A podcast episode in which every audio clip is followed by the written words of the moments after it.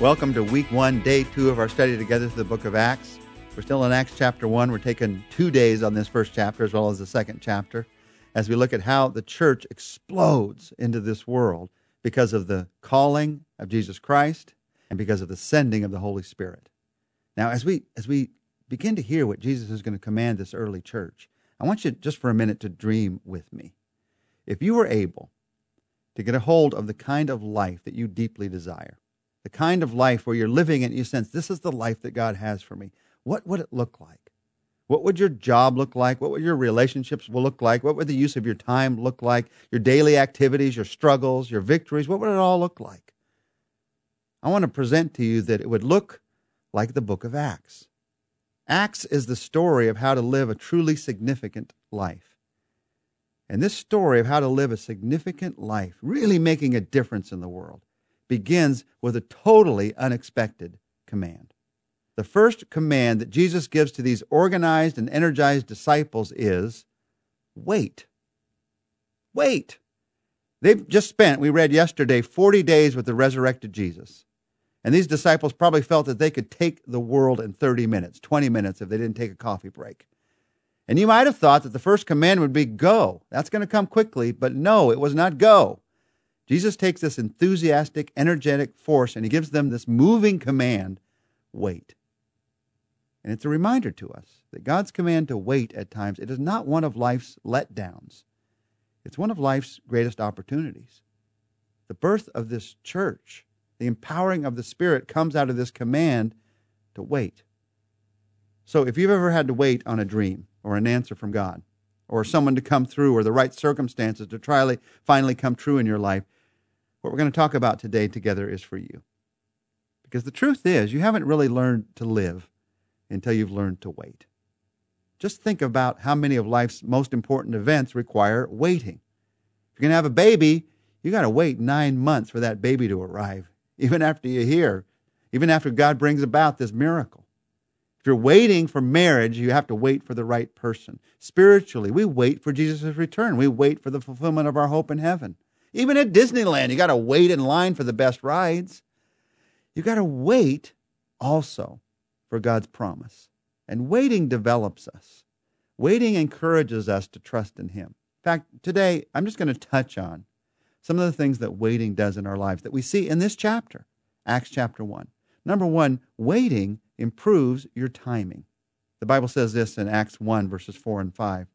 On one occasion, while he, Jesus, was eating with them, the apostles, he gave them this command Do not leave Jerusalem, but wait for the gift my Father promised, which you have heard me speak about. For John baptized with water, but in a few days you will be baptized with the Holy Spirit.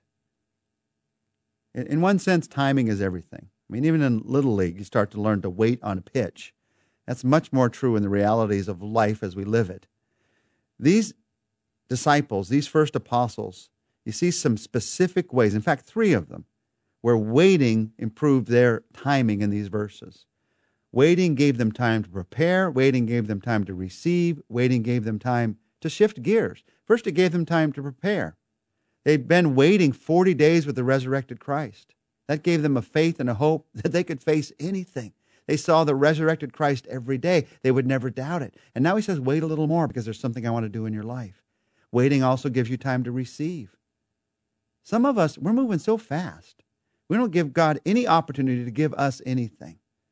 God is like a fast food line to us. We're going through and we say, God, I want one order of this and two orders of this, and can you add some fries to that? And if we can't get it in three minutes, it's as if, well, sorry, God, I've got to move on. To receive the Father's promise, you often must wait. God's plan was for this church to grow outward from Jerusalem. So they had to wait to receive the promise in Jerusalem. They couldn't go running off somewhere else. Waiting also gives you a third thing it gives you time to shift gears. You can't shift a car from first to fourth without, without doing some damage. You got to go through the gears. And God graciously, when a baby comes into our lives, God graciously gives us nine months to catch up to the idea, to shift gears mentally. We all need to know the difference between God's will and God's timing. Sometimes we know the right decision, but we try to get to it too early. And like a quarterback who throws the pass before the receiver has time to get downfield, the timing is off. It's the right decision, it's the right direction. You just have to wait that little bit where you're saying, God, I'm waiting on your timing. I don't understand God's timing all the time, but I know that He does. So the question is not only is it God's will, the question is, is it the right time? It may be God's will for you to be married, but it's not the right time yet. So you wait, you don't rush. It may be God's will for you to further your education, but it may not be God's timing until maybe your kids are older or you've gotten some of their tasks done. You wait for God's timing. Waiting improves your timing. Second thing that waiting does is it, it clarifies your priorities. It improves your timing, it clarifies your priorities. Acts 1 6 to 11 says this. So when they met together, the apostles and Jesus, they asked him, Lord, are you at this time going to restore the kingdom to Israel? He said to them, It is not for you to know the times or the dates the Father has set by his own authority, but you will receive power when the Holy Spirit comes on you. And you will be my witnesses in Jerusalem and in all Judea and Samaria and to the ends of the earth. And after this, after he'd said this, he was taken up before their very eyes, and a cloud hid him from their sight. They were looking intently up into the sky as he was going, when suddenly two men dressed in white stood beside them. Men of Galilee, they said, why do you stand looking into the sky? This same Jesus who has been taken from you into heaven will come back in the same way you've seen him go into heaven. Waiting shows you what's important. The disciples are asking Jesus in their typical human impatience, is it time yet? It sort of reminds you of a small child saying, Are we there yet on a long trip? Lord, at this time are you going to restore the kingdom to Israel? Is it time yet? Is it time yet? While they are waiting, their priorities are rearranged. And they get to hear the answer to the most important questions of life. What does God want me to do? Where does God want me to do it? When does God want me to do it? What does God want me to do? Acts 1 8. God wants me to be his witness. Where does God want me to do this? For them, the answer was Jerusalem, Judea, and Samaria. Jerusalem, where they lived, Judea, right next door, the sort of the county next door.